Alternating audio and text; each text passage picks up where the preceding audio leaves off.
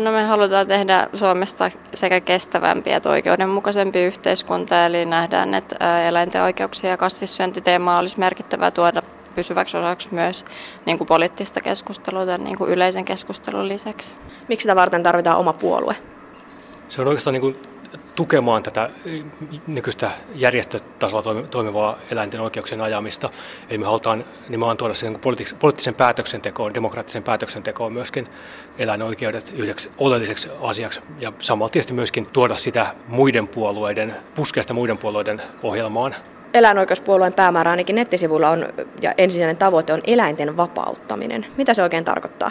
No lähinnä tämän lihanormikäsitteen muuttamista, eli sitä, että halutaan muuttaa ajattelutapaa siitä, että eläinten hyväksikäyttö on sallittavaa ja täysin normaalia.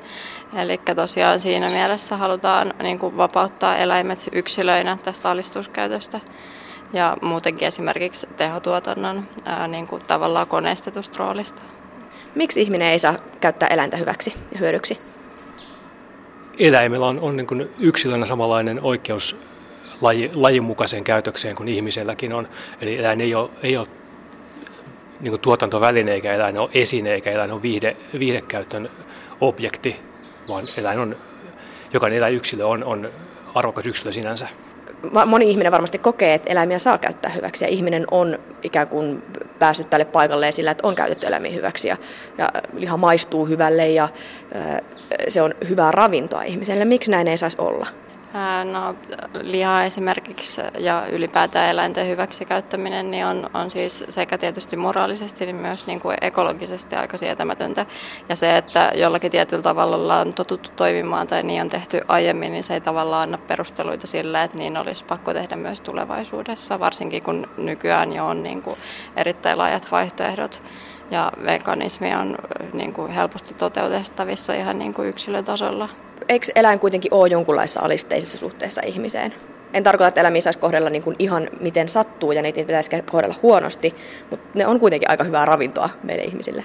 Toi on toisaalta toi niin ravintonäkökulma on, on nimenomaan sellainen, joka on tiedostamatta sisäänrakennettu yhteiskuntaan ja se ei ole mikään pakollinen valinta, koska ihminen ei tarvitse eläin, eläinperäistä ravintoa. Se on vain ajan saatossa syntynyt tämmöinen käytäntö. Ei se ei ole mikään mistä pitäisi tarpeesta pitää kiinni, koska se moraalinen näkökulma siinä on niin vahvasti sillä vastaan. Ihmisellä ehkä on ihan niin kuin kulttuurinen taakka tässä kyseessä, eli meillä on hyvin ihmiskeskeinen maailma, jonka ajatusmaailmaa me just pyritään muuttamaan. Eli, eli tavallaan haluttaisiin siirtää sitä näkökulmaa siitä, että sen lisäksi, että ihmisellä on joitakin kykyjä, joita eläimillä ei ole, niin se tavallaan myös antaa, antaa asettaa meidät vastuuseen muista eläimistä ja yksilöistä, eli pakottaa meidät pohtimaan näitä asioita ja toivottavasti myös niin kuin toimimaan sen mukaisesti. Eli tässä kohdassa niin kuin sitten toimimaan muun luomakunnan edun hyväksi, niin kuin myös ihmisen oman edun hyväksi.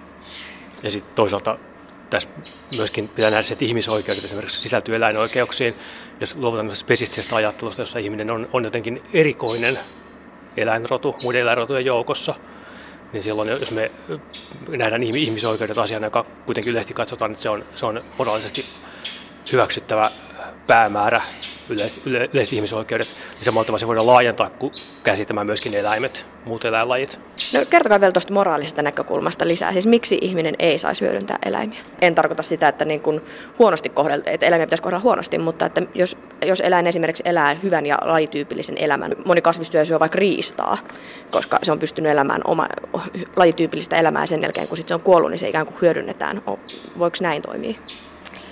No käytännössä tässä näkökulmassa ei ole ehkä niin kuin merkittävintä se, että millaisen elämän se yksilö on elänyt, vaan lähinnä se, että sillä yksilöllä on sen elämän osana kyky tuntea kipua, tuskaa ja halu elää, joka tietenkin sitten sotii tätä niin kuin tappamisen periaatet vastaan. Eli sen, se on niin kuin se ratkaisevin tekijä, joka siinä toiminnassa on väärä. Otetaan tähän väliin lista pikakysymyksiä. Vastatkaa vaan lyhyesti, että onko, onko eläinten hyödyntäminen näin ok vai ei. Miten lemmikit? Ne tuottaa paljon ihmisille iloa ja niitä kohdellaan hyvin. Ää, riippuu ihan olosuhteista, joissa lemmikkiä pidetään. Eli ää, esimerkiksi joidenkin isokokoisten koirien pitäminen kaupunkiyksiöissä on tietenkin kyseenalaista, mutta siis me ei missään tapauksessa siis vastusteta lemmikkien pitämistä. Suurin kritiikki, joka meiltä niin kuin lemmikkeihin kohdistuu, on nimenomaisesti niin kuin pentutehtailu ja niin kuin lajien janostaminen, joka tuottaa niin kuin eläinyksilöille tuskaa ihan niin kuin kaupallisten tarpeiden vuoksi. Eli lemmikit itsessään ei ole niin kuin huono asia. Nyt ollaan tällaisessa lintutalossa, miten linnut, joita pidetään kotona, trooppiset linnut esimerkiksi. No tässä oikeastaan kysymys on, että miten hyvin eläimellä on silloin päässyt tämmöisen lajityypillisen käyttäytymiseen. Eli siinä mielessä, niin kun jos ajatellaan useita eksoottisia eläinlajeja, mitä pidetään lemmikkeinä, niin siinä ei pystytä takaamaan lajityypillistä käyttäytymistä. Entä hevosurheilu? Tuottaa myös monelle ihmiselle iloa. Me nähdään, että esimerkiksi raviurheilussa on suurin ongelma se, että se korostaa tavallaan eläimen välineellistä asemaa, eli eläinhän ei siinä missään tapauksessa niin kuin, ä, toteuta itseään, vaan niin kuin ihmisten taloudellisia päämääriä, mikä on niin kuin se meidän kritiikin kohde.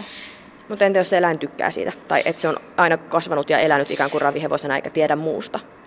No se, että ihmiset tulkitsee, että ravihevonen pitää siitä, niin on aina ihmisen tulkinta, että mun mielestä ehkä hieman kyseenalainen näkökulma. Okei, no entä syöpää haistavat koirat esimerkiksi, jotka on sairaalossa apuna? Onko niiden hyödyntäminen, ihmisen niiden hyödyntäminen ok? Tuossa monella tavalla itse asiassa vahvistetaan se lajityypillisiä käyttäytymismalleja. Eli koira on eläimenä sellainen, joka tykkää haistella, tykkää löytää asioita. Eli siinä ei siinä mielessä, niin, kuin, niin kauan kuin se muut olosuhteet eläimellä on siinä ok, niin se ei, ei sodi sitä ajatusta vastaan. Okei, okay, yes, se sopii. Jotkut lemmikitkin on, on sopinut. Tullikoirat poliisin apuna, onko ok? Joo, ei ole ensisijainen kritiikikohde, mutta tietenkin toivottaisiin, että näillekin niin keksittäisiin vaihtoehtoisia korvaavia muotoja, tai siis lähinnä, että teknologiaa tai tekniikkaa kehitettäisiin korvaamaan tällaista työvoimaa. No entä koeeläimet? Kosmetiikan osalta EU:ssa on jo kielletty koeeläinten käyttäminen, mutta entä lääkkeissä koeeläinten käyttäminen, kun testataan esimerkiksi henkeä pelastavia lääkkeitä? Vaihtoehtoisen menetelmien kehittäminen on, on niin kuin paljon parempi vaihtoehto ja se on oikeastaan semmoinen, mihin pitäisi paljon enemmän suunnata resursseja, koska se on käytännössä kuitenkin loppu, loppupeleissä on mahdollista korvata kaikki eläinkokeet vaihtoehtoisilla menetelmillä. Se on oikeastaan kiinni vain resursseja uusia osta. No entä siihen asti, kun keksitään parempi menetelmä? Voidaanko me nyt vielä testata syöpälääkkeet ensin hiirillä ja muilla eläimillä? No mikäli muita vaihtoehtoja ei ole,